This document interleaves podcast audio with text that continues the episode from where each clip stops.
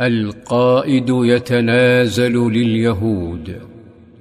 حمل الشجعان الأمير المصاب سعد بن معاذ من خيمته التي أمر صلى الله عليه وسلم بنصبها لتمريضه في المسجد. ثم وضعوا إكافا من الليف على الدابة وهو كالسرج.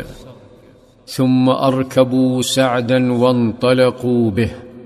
وبعد مدة أشرق الأمير على ساحة قريضه حينها نسي سعد نزيفه وجراحه وآلامه. فقد كان يغلي غضبا لله ورسوله على خونة اليهود كغضبه لعائشة في الإفك. كان صلى الله عليه وسلم جالسا وحوله جنده في حال انتظار. أما اليهود فكانوا يحدقون بالأفق على أحر من الجمر وإذا بهم يهمهمون ترتفع أصواتهم شيئا فشيئا يشيرون مبتهجين بحليفهم سعد الذي يأملون الا يحكم عليهم بحكم التوراة فينشروا بالمناشير ويقطعوا بالفؤوس ويحرقوا بالأفران. مر سعد من تحت حصنهم وهم يصرخون ينادونه ويناشدونه.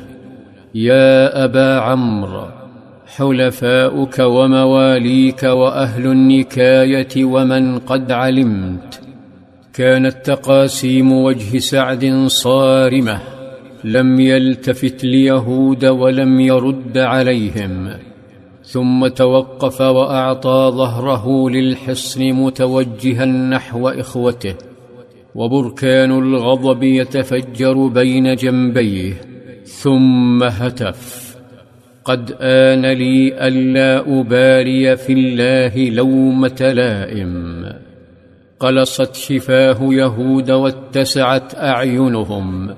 ونظر بعضهم إلى بعض وتسارعت دقات قلوبهم وأحسوا بخسة عملهم مع هذا النبي صلى الله عليه وسلم الذي تحمل من خياناتهم ما لم يتحمله قائد في العالم. لا يوجد قائد تنازل لهم كما تنازل صلى الله عليه وسلم. كذبوه فتجاهلهم شتموه في بيته فما رد عليهم تلطف بهم وأحب موافقتهم تأليفا لقلوبهم بجل أنبياءهم واحترمهم لكن لهم قلوبا لا تعرف سوى الحقد حاولوا اغتياله فعفا. وخانوه أربع مرات لكن الخيانة هذه المرة لا تطاق فقد كادت تودي بدولته وشعبه ومع ذلك ناشدوه الا يحكم عليهم وطلبوا أن يحكم عليهم حليفهم سعد بن معاذ. فتنازل صلى الله عليه وسلم ورضي بحكم سعد حتى لو عفا عنهم. وها هو سعد يتهادى نحو قائده فلما رآه صلى الله عليه وسلم هتف برجاله قوموا إلى سيدكم فأنزلوه.